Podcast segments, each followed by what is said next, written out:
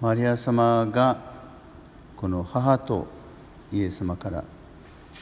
名指されたというか指名を受けた。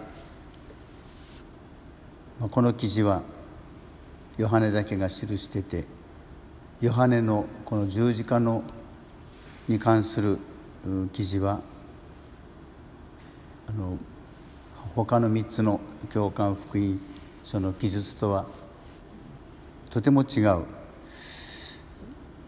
描き方がなされていて、まあ、マルコも他の人たちもそうですがその壮絶な十字架の死という描き方をしません。何かこう淡々と、まあ、いわば私たちがイエス様のあの十字架の釘で打たれている姿であるとか息も絶え絶えにあえいでいらっしゃる姿とかそういうのを立ち止まって私たちがこう改めて思うと大変だったろうなという考えは湧くわけですけれども何かこのヨハネがこれを記したのが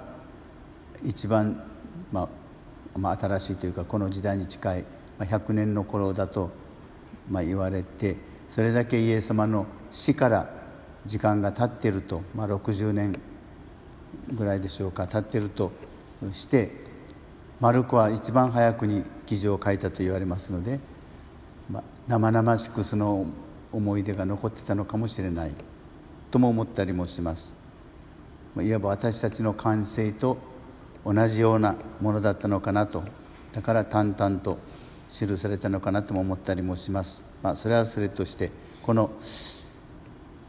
あなたの母ですと言われてこの弟子はイエスの母を自分の家に引き取ったでもこれはあのいわ具体的に引き取って、まあ、養子となって、え、でしょうか、まあ、お世話することになったといういう意味よりもむしろ